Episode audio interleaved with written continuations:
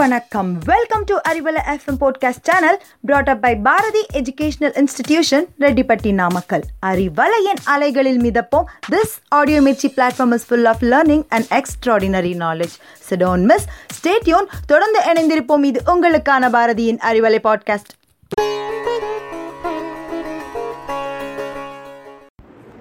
இனிய அறிவலை நேயர்களே அன்பான காலை வணக்கம். நாம் நாள்தோறும் பல விஷயங்களை அறிந்து கொள்கிறோம் தெரிந்து கொள்கிறோம் கற்றுக்கொள்கிறோம். அவற்றை நம்மால் அன்றாட வாழ்வில் கடைபிடிக்க முடிகிறதா?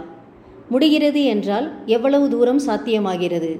இல்லை என்றால் ஏன் நம்மால் அவற்றை வாழ்வில் கடைபிடிக்க முடியவில்லை? இன்றைய அலசல் இதோடு தொடங்குகிறது. உங்களோடு இணைந்திருப்பது ராணி.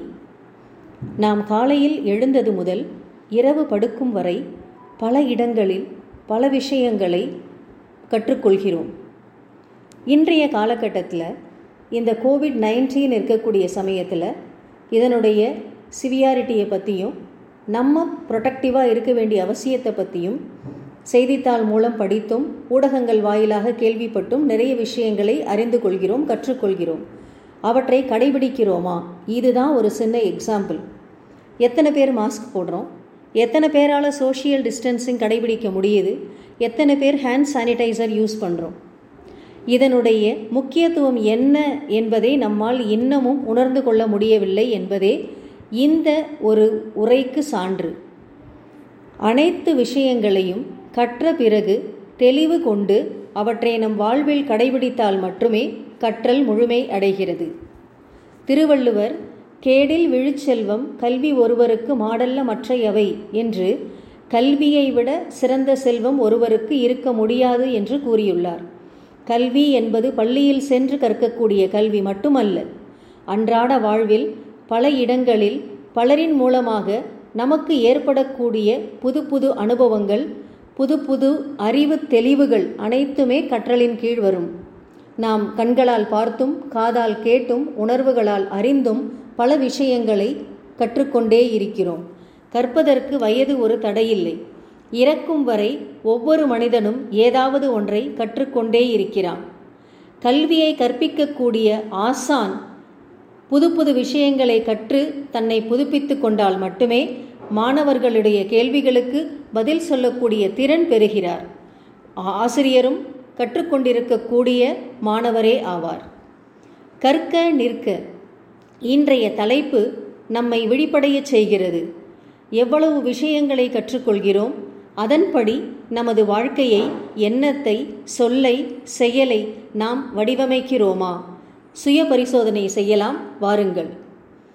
கற்பதால் மட்டுமே மனிதன் விலங்கிலிருந்து வேறுபடுகிறான். கல்வி இருந்தால் நம்முடைய முகத்தில் இருப்பவை கண்கள் கல்வி இல்லையெனில் அவை புண்கள் என்று வள்ளுவர் கூறியுள்ளார். கல்வி என்பது அனைத்து ஞானத்தையும் குறிக்கும். நல்ல நூல்களை படிக்கும் பொழுது புதிய சிந்தனைகள் நமக்கு ஏற்படும். கற்றுவிட்டோம் அதற்கு பிறகு என்ன செய்ய வேண்டும்? அதன்படி நாம் நிற்க வேண்டும். கற்க வேண்டும் கசடு இல்லாமல். பிறகு நாம் தெளிந்து கொள்ள வேண்டும். தெளிதல் என்பது நம்மிடம் இருக்கக்கூடிய ஐயப்பாடுகளை களைந்து கொள்வதல் தெளிந்த பிறகு அதற்கு ஏற்றபடி நாம் நடந்து கொள்ள வேண்டும். அறிதல் என்பது ஒவ்வொரு விஷயத்தையும் அறிந்து கொள்ளுதல் அதன் இயல்பு மாறாமல் புரிதல் என்பது அதனுடைய இன்னர் மீனிங்ஸ் அனைத்தையும் தெரிந்து கொள்ளுதல் தெளிதல் என்பதில் குற்றமற ஒரு விஷயத்தை எந்த ஐயப்பாடும் இன்றி தெளிந்து கொள்ளுதல். நிறைவாக நிற்க வேண்டும் அதற்கு தக அப்பொழுதே கற்றல் முழுமை அடைகிறது. இதற்கு எடுத்துக்காட்டாக நாம் அப்துல் கலாம் ஐயா அவர்களை கூறலாம். கற்றபடி நிற்பதையே தனது வாழ்நாள் முழுவதும் கடைபிடித்த மாமனிதர் அவர்.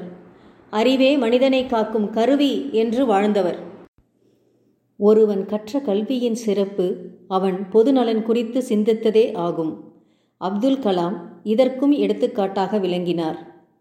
பகைவராலும் அழிக்க முடியாத கோட்டையாக இருந்து ஒருவனை எப்பொழுதும் பாதுகாப்பது அவனுடைய அறிவே என்று உணர்ந்ததால் சென்ற இடங்களில் எல்லாம் மாணவர்களின் அறிவை வளர்க்கும் பொருட்டு தனது கேள்விகளால் அவர்களின் அவர்களின் சிந்தனை திறத்தை தூண்டி கல்வியை கற்றலை முழுமையடையச் செய்தவர் அவர்.